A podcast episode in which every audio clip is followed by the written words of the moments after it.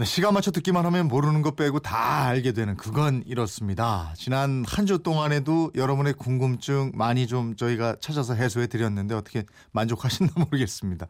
김초롱 아나운서하고 핵심 방송 내용 복습해 보도록 하겠습니다. 어서 오십시오. 네, 안녕하세요. 지난 월요일에는 주민등록번호 네. 뒷자리 어떤 의미가 있는지 이거 알려주셨잖아요. 예, 예. 3373님이 주민번호 궁금증에 대해서 다시 한번 알려주시면 안 될까요? 하셨어요. 이런 분들을 위해서 저희가 이 복습 시간을 꼭 갖는 거 아니겠습니까?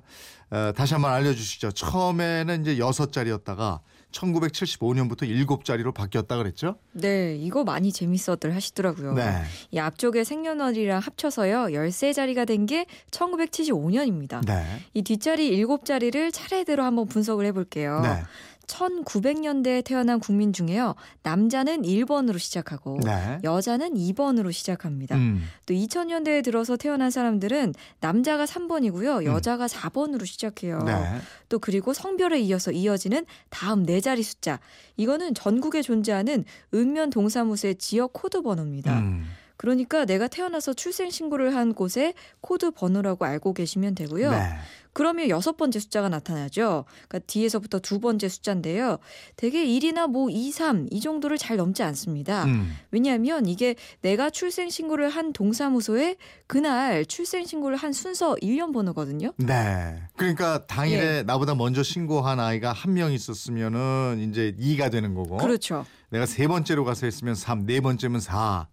근데 이제 만약에 3을 넘어가면 부모님이 동사무소에 오후 늦게 가서 출생 신고를 했다. 참 넘을 정도로 이렇게 되는 거죠. 예, 예. 정말 꼴찌로 가셨을 것 같아요. 음. 그 동네에 그날 태어난 아이가 또 많을 수도 있고요. 네, 네. 또 마지막 끝번호는요. 주민등록번호가 진짜인지 검증하는 오류 검증 번호입니다. 음. 또 앞에 12자리 번호들이요. 정상적으로 조합이 됐는지 확인해 보는 네. 일종의 암호입니다. 음. 컴퓨터가 일정한 공식에 따라서 숫자를 딱 하나 계산을 해 줘요. 예, 예. 그러니까 이게 이 주민등록번호가 다른 사람한테 넘어가가지고 이걸 이용해 버리면 예. 이걸 숫자가 쫙 있으니까 이 사람에 대해서 쫙 알게 되는 거고. 그렇죠. 그죠? 그래서 위험해지는 거잖아요. 예, 예. 네. 나이롱 환자라는 말이 어떻게 생겼는지 이 부분도 알아봤죠? 네, 나이롱이 나일론이랑 관계가 있었습니다. 예. 이 나일론이라는 섬유가 처음 나왔을 때요. 정말 선풍적인 인기를 끌었는데요. 시간이 흐르면서 이게 화학 섬유라는 사실도 부각이 됐고 또 그 성질이 가볍고 탄력성은 강한데 습기를 빨아들이는 힘이 약하거든요. 네. 그렇다 보니까 이런 말이 돌았어요. 겉은 그럴듯한데 그 속은 가짜구나. 음. 이런 뜻이 담긴 말로 이 나이롱이라는 말이 쓰이게 됐고요. 특히 이런 분들 있죠. 아프지도 않은데 정말 중환자인 것처럼 병원에 막 신- 입원을 하고 그런 환자를 나이롱 환자라고 우리가 표현을 예. 또 진심으로 치는 박수가 아니라 정말 형식적으로 치는 박수, 나이롱 박수라고 음. 표현을 하죠.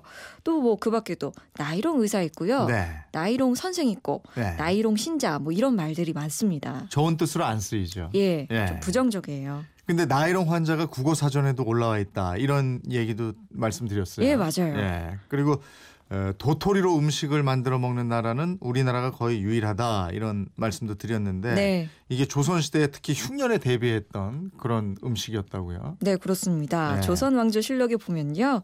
1424년 세종대왕께서 이런 말을 해요.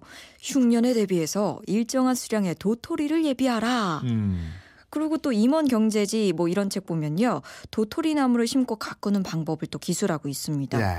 또 본초 강목에서도 도토리는 곡식이 아니고 그렇다고 과실도 아닌 게 이게 곡식과 과실의 좋은 점을 두루 갖추고 있다.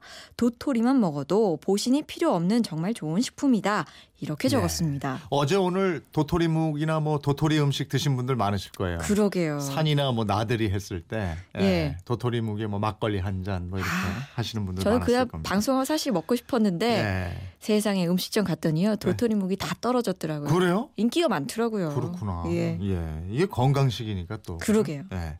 근데 도토리 음식이 맛있다고 해서 우리가 싹쓸이에 가면 동물들이 먹을 게 없어지고 또 동물 생태계가 위험해진다. 맞아요. 또 멧돼지가 민가에 내려오는 것 이것과 관련이 있다. 네, 이런 네. 말씀 드린 것도 기억이 나고요. 자제하셔야 합니다. 예. 그리고 신호등이 등장한 지가 올해로 꼭 100년이 됐다. 이것도 알려드렸어요. 네, 1900년대 초반에요. 자동차랑 마차, 자전거, 또 보행자, 우리 사람까지 정말 도로 위에요 무질서했습니다. 이렇게 되니까 당연히 사고가 많이 났겠죠. 네. 그래서 가렌 모건이라는 흑인인데요.